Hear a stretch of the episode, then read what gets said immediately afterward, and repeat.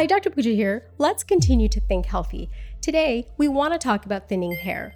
Here's a myth we want to put to rest right away. When you touch your head and you notice that your hair is thinning, we don't want to say to ourselves, hey, I think my hair is thinning because I'm getting older. Among one of the lesser known reasons for thinning hair, a vitamin or micronutrient deficiency, such as zinc or iron. Our hair goes through normal growth and shedding cycles. We all know this. And as we age, we'll see some changes in our hair. But thinning of one's hair is not always a normal part of aging. So, the takeaway message here is if you find yourself with thinning hair, you may consider finding out if you have a micronutrient deficiency. Call your doctor or your healthcare team. Until next time.